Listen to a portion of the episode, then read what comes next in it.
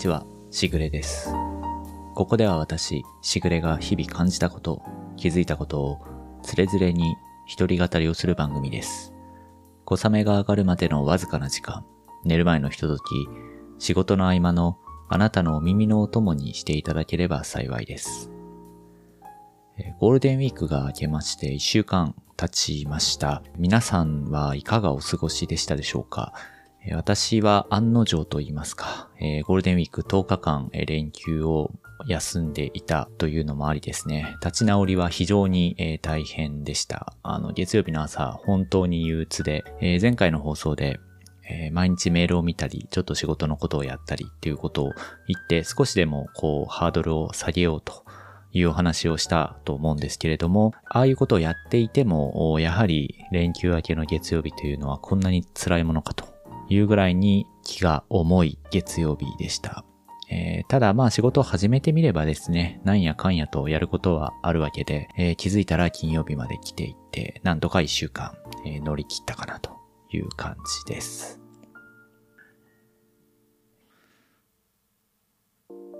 実は前回の放送が終わってから、えっ、と、抜けていることが一つあることに気づきまして、えー何かというとですね、えっ、と、散々私、えっ、と、何回か過去の放送で、えー何かこう番組の感想であったり、えーお便りみたいなものがもしあれば教えてくださいと言っておきながら、肝心のですね、そういった、いわゆるそのお便りフォームというか、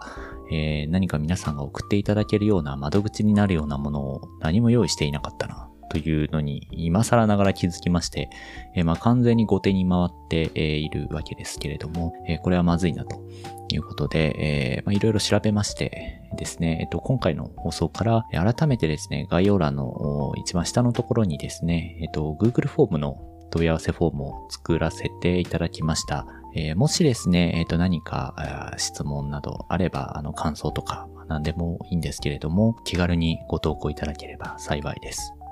大変ありがたいことにですね、こんな番組ではあるんですが、えー最近、えっと、毎週ですね、聞いてくださる方というのが少しずつ増えてきまして、これを始めた頃というのは、本当に自分しか聞いていないという状態だったので、えーまあ本当に虚空に向かって一人で喋り続けているという日々だったんですけれども、えー最近はですね、えーこう、ちょこちょこと聞いていただける方が増えまして、本当に、励みになっております、えーいつもありがとうございます。えー改めてちょっと、ここの場をお借りしてですね、えーお礼を申し上げたいと思います。えーそれで、えーこのお便りフォームを作ったのと同時にですね、あの、もともとあの、ツイッターも私やっていまして、このポッドキャストが更新するとですね、いつもポッドキャストの更新情報ということでつぶやきをしていたんですけれども、そもそもこのツイッターのアカウントも、その、なんていうか飛んでいける URL も貼っていなかったなという、もう完全に後手後手に回っているわけですけれども、改めてこのお便りフォームと一緒にですね、えー、ツイッターの URL も貼らせていただきました。えーと言ってもですね、私自身は何か積極的に、えっ、と、今のところ、こう、つぶやいているわけではなくてですね、結構こう、本の情報とか、えー書籍のの内容とかですね、版元さんからのツイートが流れてくるのを、あ、この本はいいなと思ったようなものをこうリツイートしたりとかですね、そういうものにまあ使っているのがメインだったりするので、もしかしたら今後ですね、何かこれもつれづれにえつぶやくかもしれないんですが、えーこちらもですね、えっ、とまあ本当に暇であれば 見ていただければと思います。はい。えーまた例によって前置きが長くなってしまったんですが、え今日のテーマはですね、えっと、情報カードをメモとして改めて使ってみたら、これは案外ありなのではという話があったので、ちょっとその話をさせてもらえればと思います。と情報カードと聞いて、えー皆さんはどういったものをイメージされますでしょうか？えっ、と、もしかすると、えー若い方は情報カードと言われてもピンとこないのかなというふうに思っています。えー私もですね、えっ、と、実際に、例えばその子供の頃であったり学生の時に、この情報カードというのをすごく積極的に使った覚えはなくてですね、この情報カードとは、まあ何ぞやという話なんですが、端的に言うと、えー、メモ帳ぐらいのサイズで1枚の紙になっている、まあ紙のカードなんですね。で、普通のメモ帳と違うのは少しこう厚手の紙を使ってているので、メモとは書かずに情報カードという名前がついていたりするんですけど、これどういうものに使うかというとですね、まあ今でこそですね、デジタルツールや、まあ、パソコンをはじめですね、いろんな端末があって、簡単に情報をメモすることができたわけですが、こういったものがなかった時代においてはですね、えー、このメモの代わりとして使われていたりですね、あとはこのカード自体が厚手なので、えー、学術研究の際にですね、えー、この一つのカードに一つのテーマで少しこう覚書のようなものを書き溜めておいてですね、それを、まあ、その、例えばフィールドワークが終わった後に、えー、研究室に帰ってそういったものを整理して、えー、情報の整理をするツールとして使われていたようなものです。あとですね、身近な例で言うと、えー、これも最近はもうほとんど見ることがないんですが、昔の学校の図書館とかに行くとですね、えっ、ー、と、この、そもそもこの情報カードで、えー、資料情報とか書籍情報というのを管理していたので、昔図書館を使われた方とかだと、もしかするとこの情報カードを送ってですね、これで本を探したという方がもしかしたらいらっしゃるかもしれないですね。私自身もですね、えー、図書館で実際このカードを使ったことというのは数えるほどしかなくて、それも、えっ、ー、と、いわゆるその市民図書館と言われているような公共図書館ではなくてですね、私学生、大学生の時に、こう、歴史学を専攻していたんですけれども、このですね、まあ、論文を書くために、え外部のこう資料館みたいなところに行かないといけなくて、で、その資料館によってはですね、未だにその情報カードで資料を管理しているような場所がですね、一部あって、そこで初めて私もちゃんとその情報カードを使った書籍のこの探し方というか資料の探し方みたいな、まあその技術というか作法みたいなものをですね、え覚えたわけですけれども、え普段はですね、もうほとんど目にすることがないですね。今この、え放送を聞いて初めてそんなものがあるんだというふうに知った方もいらっしゃると思いますが、このカード、えっ、と、無地のものもあったり、罫線のものもあったり、あとは方眼ですね。だいたいこの3種類で、えっ、と、未だにですね、細々と売られていたりします。これですね、もともとこの情報カードをメモとして使ったり、その研究の覚書として使ったりという方法は古くから提案されている方法で、なので、えっと、こういった、まあなんというか、いわゆるその情報管理術のようなことにですね、すごくアンテナの高い方にとっては、えー、今から話す話は今更感がすごくある話ではあるんですけれども、えー、この情報カードを使った、え、整理ということに関してはですね、いわゆる古典と言われているものがあります。えー、一つはですね、これも私大好きな本の一つなんですけれども、え、富山茂彦さんという方がいらっしゃいまして、え、この方がですね、えっと、思考の整理学という本を出されています。えっと、今、ちくま文庫から、えっと、あってですね、えー、概要欄に、えー、Amazon のリンクを貼っておこうと思うんですが、これ、まあ、いわゆるですね、えっと、もうこの手の情報整理本と言われているものの中では、まあ、本当に古典中の古典と言われているような本でして、で、この富山さんという方、まあ、学者なんですけれども、すごくこのエッセイというかですね、えっと、この思考の整理学自体もエッセイ調の本になっていて、内容はすごく読みやすいものになっています。えっと、私自身は、えー、この情報カードを、えっと、なぜ知っていたかというとですね、えー、社会人に入って2年目か3年目の頃に、えっと、また例によって、すごくこの情報整理みたいなものに熱を上げていた時期があって、えー、で、その時にですね、いろんなですね、情報整理本みたいなものを結構読み漁っていた時期があって、で、当時はもうパソコンを使ったり、まあ、スマホもありましたし、デジタルツールもだいぶ使ってはいたんですが、やはりあえて手書きというのはいいのではというふうに思い立ちまして、一時期この情報カードというのを買ってきて使っていた時期がありました。で、えー、これもですね、やめておけばいいのにという話なんですが、どうせ使うんなら安い方がいいだろうということで、えー、普通はですね、えっ、ー、と、まあ、何十枚とかっていう単位で売ってるものなんですね。情報カードというのは。なんですが、えっ、ー、と、なかなかそれだと割高だなというのもあり、えっ、と、Amazon 探していたらですね、えっ、と、1000枚という単位で、いわゆる箱売りに近いような形で情報、無地の情報カードをが売っていたので、これ買ってやれという感じで、当時ですね、それを買ってしまったんですね。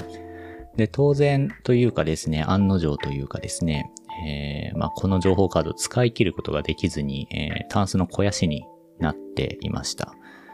で、そうこうしているうちにですね、えっ、と、この情報カードでメモとして使うというのは、なかなかその、まあ、当時営業職で外回りをしていたんですが、まあ、散らばるし、ばらけるし、なかなかそのどっか行っちゃうしっていうこともあり、えっ、と、結局それができなくなったというか、やらなくなってしまったですね。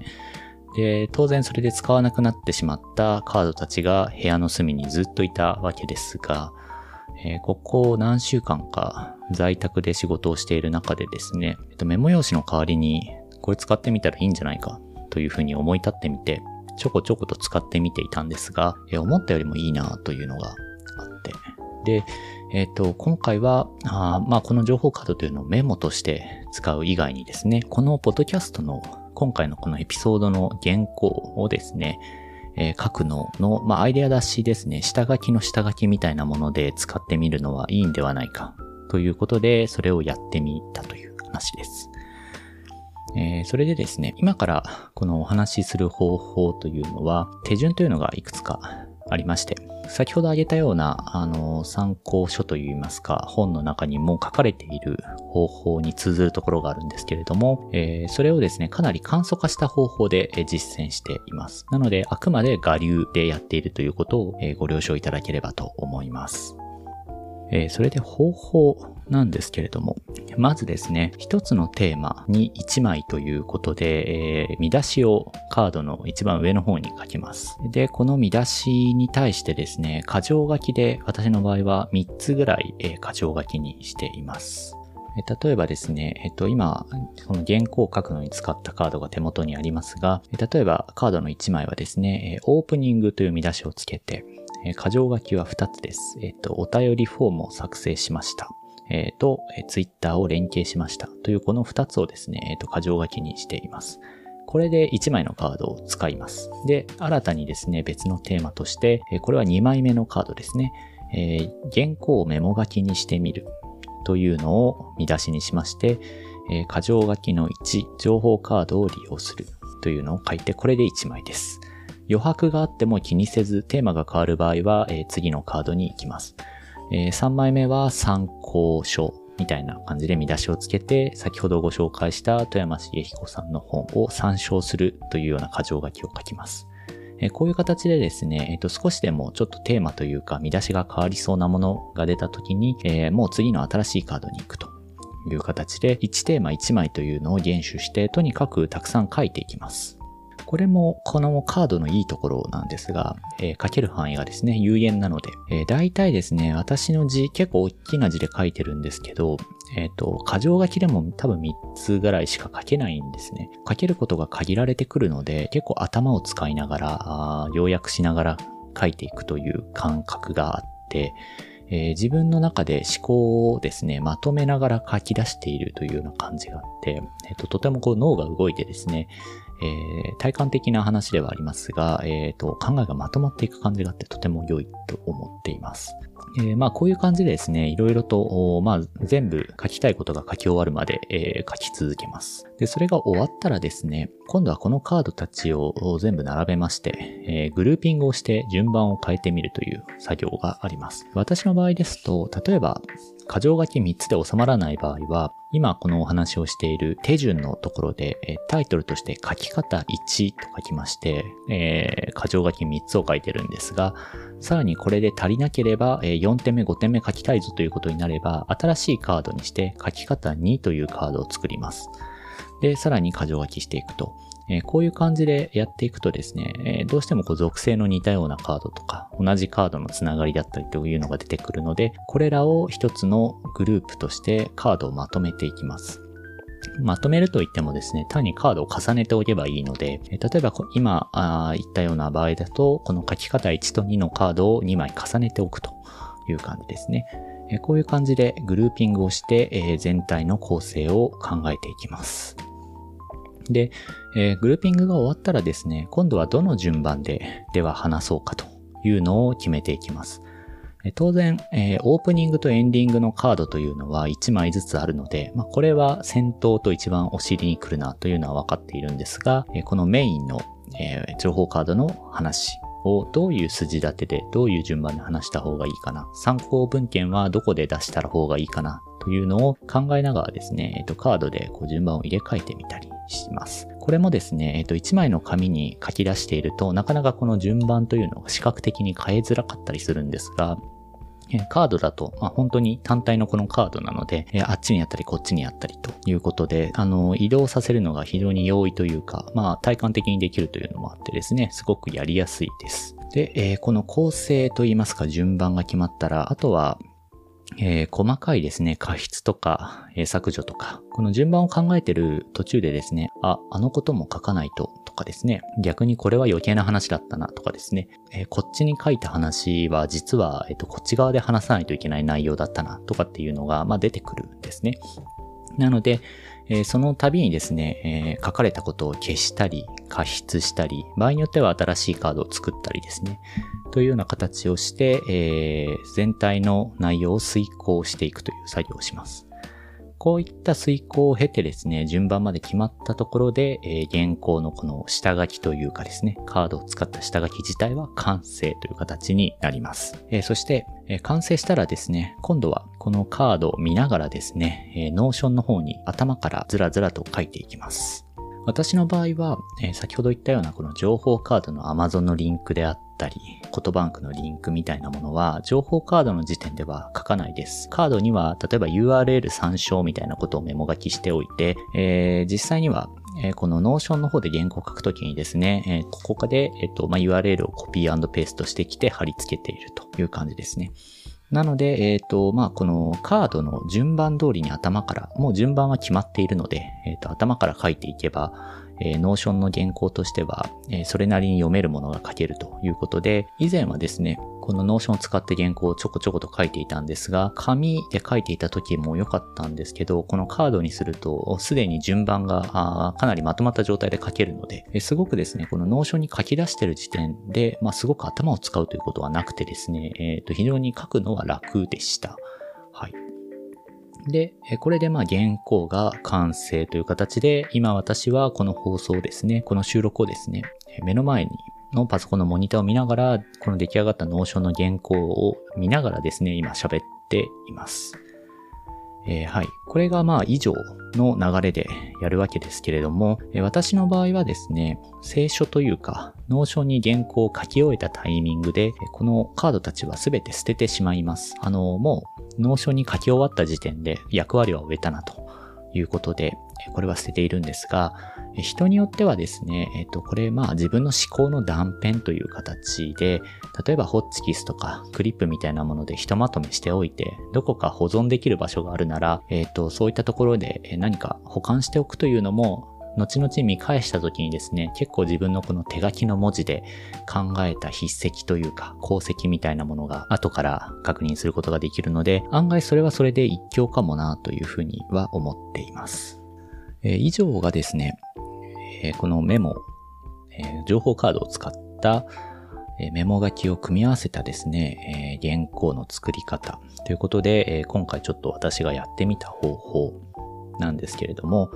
いくつかこの情報カードを使うにあたってはポイントがあります。これもですね、あくまで私が今回使ったやり方やメモ書きするときのやり方でのポイントということなのでご了承ください。えポイントはですね、大きく3つあります。えー、一つはですね、裏面は使わない、表面だけを使うという、え、ルールを徹底しています。これはですね、単純にこの机の上に全て書き出した後ですね、並べ替えたりするときに、裏側に情報があると、それいちいちひっくり返してみないといけないので、非常に一覧性がちるんですね。なので、続きの情報を書きたいときは、さっき言ったように、えー、例えば書き方1、書き方2みたいな感じで、もうカードごと分けてしまうというやり方の方が良いと思います。とにかく、えー、表面だけを使って広げた時に自分の書いた情報というのがもう一目でわかるようにする。全体を俯瞰できるようにするという意味で、えー、表面だけを使うというルールを徹底した方が良いと思います。えー、そして、えー、書くときなんですが、2点目ですね。もったいぶらずに書いて、削るときは躊躇なく削るという点です。これ書き出すときはですね、えっ、ー、と、ブレストみたいなやり方に通じるんですけど、とにかく思いついたことや書きたいこと、話したいと思ったことをひたすらに書き出していきます。えここはとにかくもったいぶらずに、えっ、と、こんなこと話していいんだっけなというようなことは一切考えずにですね、えちょっとしたことでも、記憶の断片のような話でも一旦書き出していきます。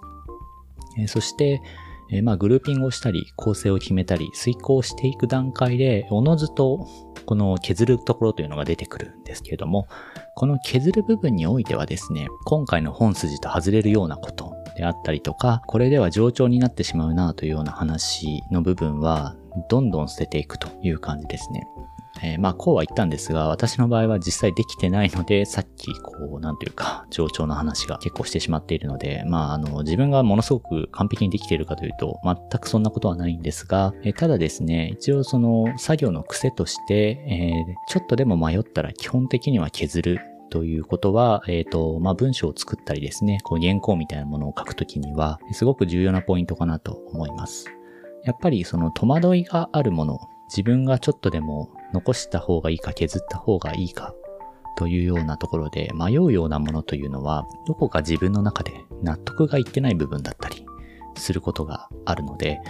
えー、そういったものを残すよりもですね、もう自分が自信を持って話せるようなことるのを、そういうものだけを残すというのは、えっ、ー、と、すごく結果的に良い原稿になるかなというふうに思っています。えー、3点目はですね、これはまあ付属的な条件ではありますが、えー、自分の気に入っているペンを使うということですね。まあ、手で書いていくのと、たくさん大量に書いていくということと、あともしこれを日常的に、まあ、メモ書きみたいなことでもいいんですが、使っていくということであると、まあ、かなりの数をこの情報カードに書き出していく形になるので、やっぱり自分の気に入っているものを使うと気分がいいですし、長続きするということもあるので、モチベーションをですね、えー、保つという意味で、えー、まあ自分が気に入っているものを使うというのはとても大事だなと思っています。ちなみに私は、え最近のメモもそうなんですが、えっ、ー、と、ラミーの万年筆を使っていまして、えー、これすごいオールブラックの万年筆ですごくかっこいいんですけれども、これが気に入ってですね、えっ、ー、と、使っています。えで、この3点をですね、意識的に、え私はやっていまして、え特にこの1番目と2番目ですね、カードの表面だけを使うということと、え書くときはとにかく書く削るときは容赦なく削るというこのポイントはすごく大事なポイントかと思うので、えご参考いただければ幸いです。はい。えー、ということで、えー、また例によってかなり駆け足にはなってしまいましたが、え、この情報カードというので原稿を書いてみたという話でした。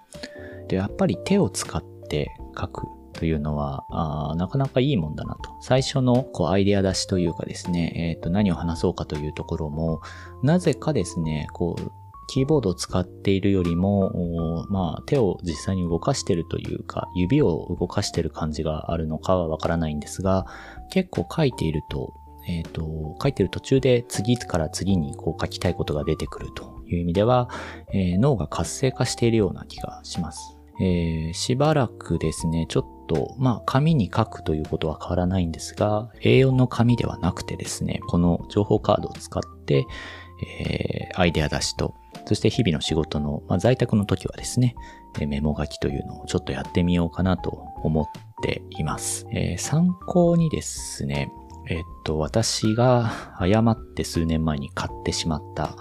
この1000枚の情報カードの束ですね。さっき Amazon で見たら、なんとまだ販売をしていましたので、この URL を貼っておこうと思います。こんなに多いもの使えないよという方、もちろんいらっしゃると思いますので、えっと、定番の情報カードというのを一つご紹介しておくとですね、日本国内で情報カードを買うときに、えー、大体こう書店というか文房具屋さんに売ってるのは、まあ、おおむねこの2社かなと思うんですが、一つは、えっ、と、コレクトさん、えー、というところが出している情報カードと、えー、もう一つはですね、えー、ライフさんが出している情報カードです。ライフ社についてはですね、いわゆるそのノーブルノートとか、ちょっと上質なノートを昔から作っているメーカーなので、もしかすると、まあ、ライフさんのことは結構知っている方いらっしゃるかなと思います。で、私もですね、えっ、ー、と、このノーブルノートを古くから、まあ、ずっと愛用していまして、その関係もあって、えっ、と、一応ですね、おすすめとしては、コレクト社が、あの、全然品質的にダメという話ではないんですが、単に私のお気に入りということで、えー、ライフ社の情報カードをですね、URL をちょっと貼っておこうと思います。で私が使っている情報カード、そのさっき1000枚で買ったというのは、まあ、いろんなサイズがあるんですが、えっ、ー、と、5×3 インチというサイズがこれありまして、えっ、ー、と、なんでセンチ表記じゃないんだという話もあって、これはちょっと話すと長くなるので割愛しますが、5インチ ×3 インチというサイズがあってですね、これがまあ結構そのメモ書きに適しているサイズなんですね。もうちょっと大きいサイズのものもあるんですけど、私はこれ愛用してます。この 5×3 インチの無地のもの。というのがあります。まあ、これ1000枚もし欲しいぞという方がいらっしゃれば、えっと、概要欄の URL を踏んでいただければと思います。はい。えまたですね、ちょっとやり方が今後もしかしたらこの方法を使わなくなってしまうかもしれないんですが、えまずは一旦ですね、私もこの在宅で仕事をするときとか、家でアイデア出しをするときに、再びこのメモ用紙の代わりにですね、情報カードを使ってみようかなと思っています。えー、最初にですね、えっ、ー、と、お伝えさせていただいた通り、え、最近ですね、ささやかながら聞いていただける方というのが増えてきまして、最初再生数は気にせずに気楽にやっていこうというふうに決めてやっていて、今もその気持ちは変わらないんですが、やはり聞いていただけるというのはすごく嬉しいものがあって、えー、日々私もその数字を見てですね、力をいただいています。えー、といってもですね、えっと、まあ、だからぜひ、その今週も来週も聞いてくださいという感じではなく、えー、このポッドキャストの番組はですね、えー、前段でいつも申し上げている通り、力を抜いて聞いてもらう。あるいは寝る前にですね、聞いていただいて、気づいたら何を話していたか忘れたけど寝落ちしちゃったみたいな感じになってくれればですね、この番組も妙利に尽きるかなと思いますので、またあなたのお耳のお供にしていただければ幸いでございます。最後になりましたが、お便りフォームをですね、改めて設置させていただいたので、感想であったり、質問であったりあれば、ぜひえお気軽にご投稿いただければ幸いです。はい。えー、それでは本日はこの辺りにしようと思います。今回もありがとうございました。また次回お会いしましょう。しぐれでした。